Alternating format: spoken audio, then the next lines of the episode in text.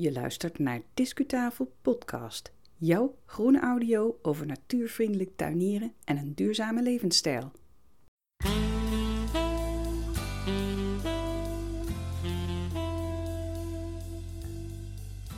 Hey, leuk dat je er bent bij Discutafel Podcast. Dit is een extra aflevering, nummer 114.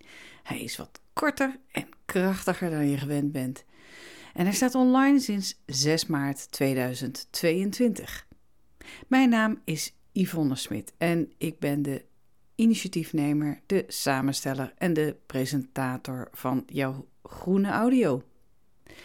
In maart en april starten veel tuiniers met zaaien. En daarom brengen we enkele extra afleveringen uit voor degenen onder jullie die zelf hun voedselplanten of hun sierplanten zaaien en gaan opkweken. Dat zaaien dat kan je doen met kant-en-klare zaaigrond van de supermarkt natuurlijk of van het tuincentrum. Maar waarom stel je deze grond niet zelf samen? Jij weet beter wat erin zit. Jij kunt de hoeveelheid per component precies afstemmen op de behoeften van je planten en elke losse component kan je later ook weer gebruiken voor bijvoorbeeld het uh, stekken of voor, het, uh, voor de opgroeiende planten. En die hebben echt andere grond nodig dan jouw zaadjes. Zo ben je veel flexibeler met je voorraadje. Deze keer gaan we dus zelf zaaigrond maken. Wat is nou de samenstelling? En waarom is die samenstelling zo?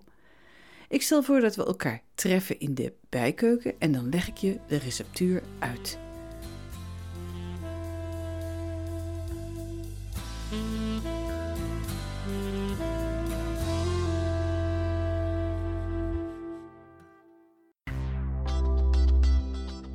Discutips.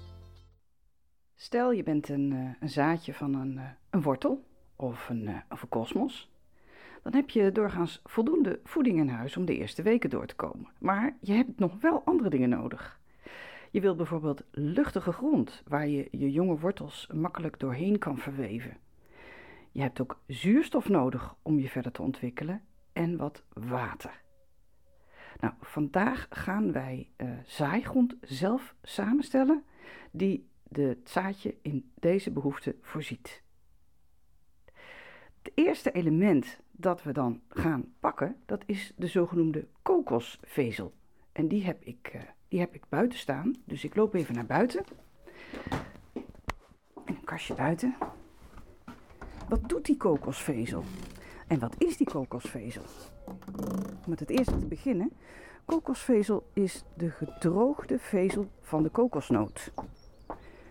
Het is uh, behoorlijk intensief bewerkt in het land waar de kokosnoten zijn uh, gekweekt. En het is daarna ook nog vervoerd hier naartoe via een boot.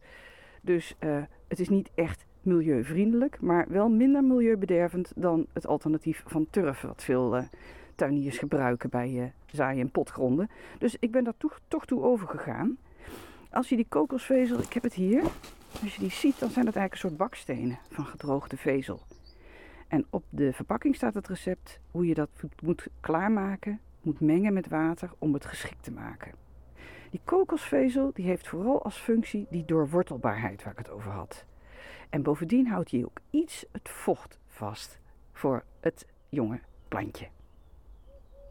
Tweede element wat ik nodig heb, dat zie ik hier ook in de kast, in de buitenkast. En dat is brekerszand. Gewoon te koop bij de uh, bij de doe-het-zelfzaak.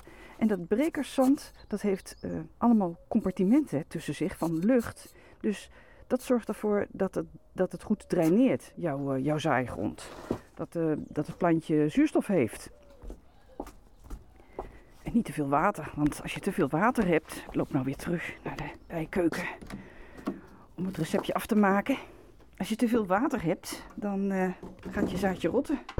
Die kan immers nog niet zoveel water opnemen. Het heeft nog onvoldoende wortels om dat uh, allemaal goed uh, te, te, te verwerken. Hoe is nou de verhouding tussen de verschillende onderdelen om de zaaigrond goed te maken? Nou, mijn advies is als volgt. We pakken drie eenheden kokosvezel. Die had ik al klaargemaakt, dus dat hoef ik nu niet voor je te doen. Kokosvezel gemengd met water volgens het recept op de verpakking twee eenheden brekerszand een bak bij elkaar. En als je nou plantjes aan het kweken bent die je later in je tuin wilt neerzetten, dan is mijn advies: doe er ook een snufje bij van jouw eigen tuingrond. Want dan kan dat jonge plantje alvast wennen aan de samenstelling van jouw tuingrond.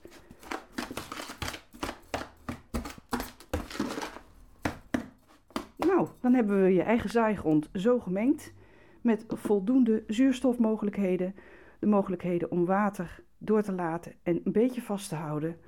En het enige wat je dan nog moet doen is zorg dat je plantje op een goede bodemtemperatuur wordt opgekweekt. En uh, dan heb jij je eigen succesvolle zaaigrond gemaakt. Discuslot. Tot zover deze extra aflevering van Discutafel podcast over het maken van je eigen zaaigrond. Nou, steekt het niet zo heel nauw hoor, wat betreft die verhoudingen die ik zojuist aan jou uitlegde. Ik behaal zelf ook goede resultaten met net iets andere verhoudingen als het zo uitkomt. En jij gaat zelf ervaren wat bij jou goed werkt. Je kunt bijvoorbeeld dat uh, snufje tuingrond waar ik over sprak, kun je ook pas toevoegen bij het verder oppotten van je planten. Zolang je maar beseft wat het zaadje nodig heeft en wat de verschillende eigenschappen zijn, de uitwerking zeg maar, van al die componenten die je gebruikt voor jouw zaaigrond.